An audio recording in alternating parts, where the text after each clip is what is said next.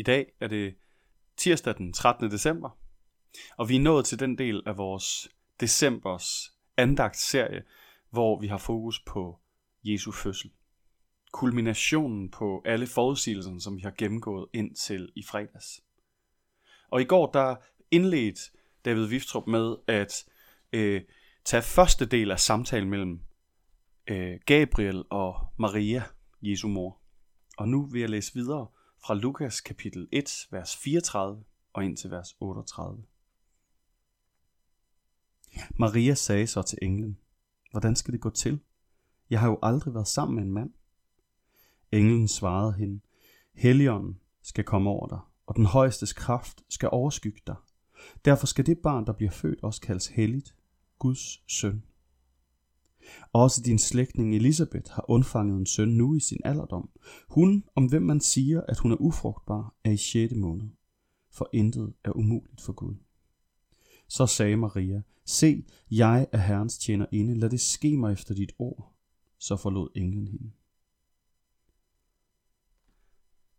Det her det er afslutningen på samtalen mellem Maria og Gabriel.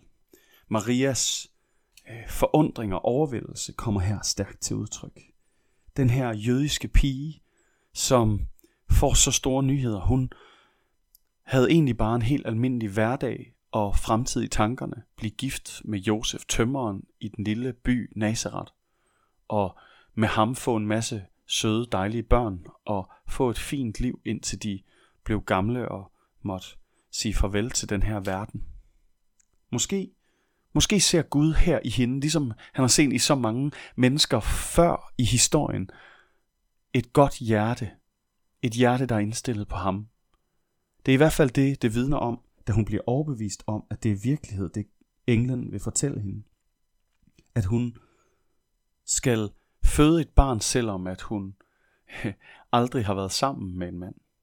Den ubesmittede undfangelse er et vanvittigt mysterium, en fantastisk fortælling om, at Gud han kan gøre det umulige. Og for at overbevise hende, for at bane vejen for Jesus, både ind i hendes liv og ind i den her verden, så har Gud også ladt hendes øh, tante øh, Elisabeth undfange en søn, selvom hun er for gammel til at føde, selvom at hun aldrig har haft evnen til at blive gravid. Og Maria hendes hjerte. Hendes hjerte er indstillet på at lytte på at acceptere og have tillid til Gud.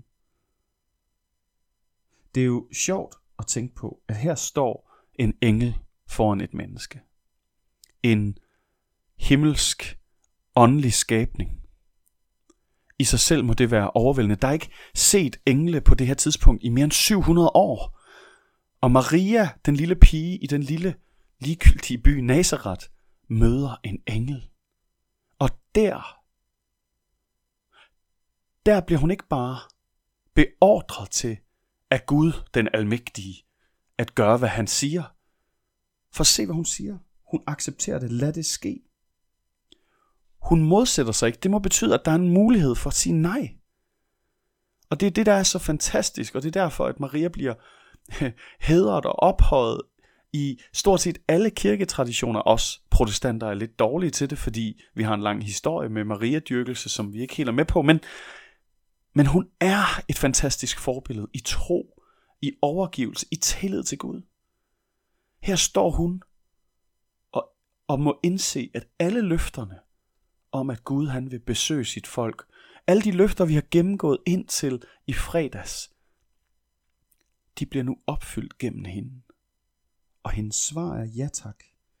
Jeg vil gerne være en del af Guds plan. Jeg er Herrens tjener.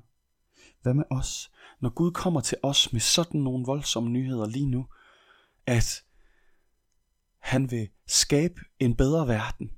Han vil gøre en forskel. Og han vil bruge Maria, en almindelig ung kvinde. Han vil bruge mig, en fejlbarlig 34-årig præst i en lille bittes by, Aarhus. Han vil bruge dig der, hvor du er. Ja, han vil ikke føde Guds søn gennem dig eller mig, men han vil stadig bruge os. uanset vores evner, kan vi acceptere, at Gud han også vil bruge os til at gøre ting godt for andre. Her til morgen. Så lad os bare se på, hvor fantastisk den her forudsigelse om fødsel, den her ubesmittede undfangelse er. Og lad os se på Maria som et forbillede i tro og i overgivelse. Lad os bede sammen. Gud, tak fordi, at du sendte en konge mere. En konge som David, men dog meget større.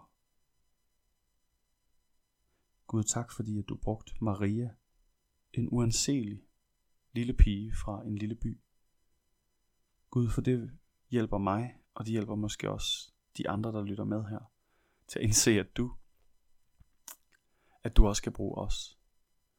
Og at vi kan se til Maria midt i hendes ungdom, med livet foran sig, og sige, hun overgav og havde tillid til dig. Så måske, måske kan vi også gøre det i vores liv. Hjælp os til det her. Amen. Kan I have en rigtig dejlig dag.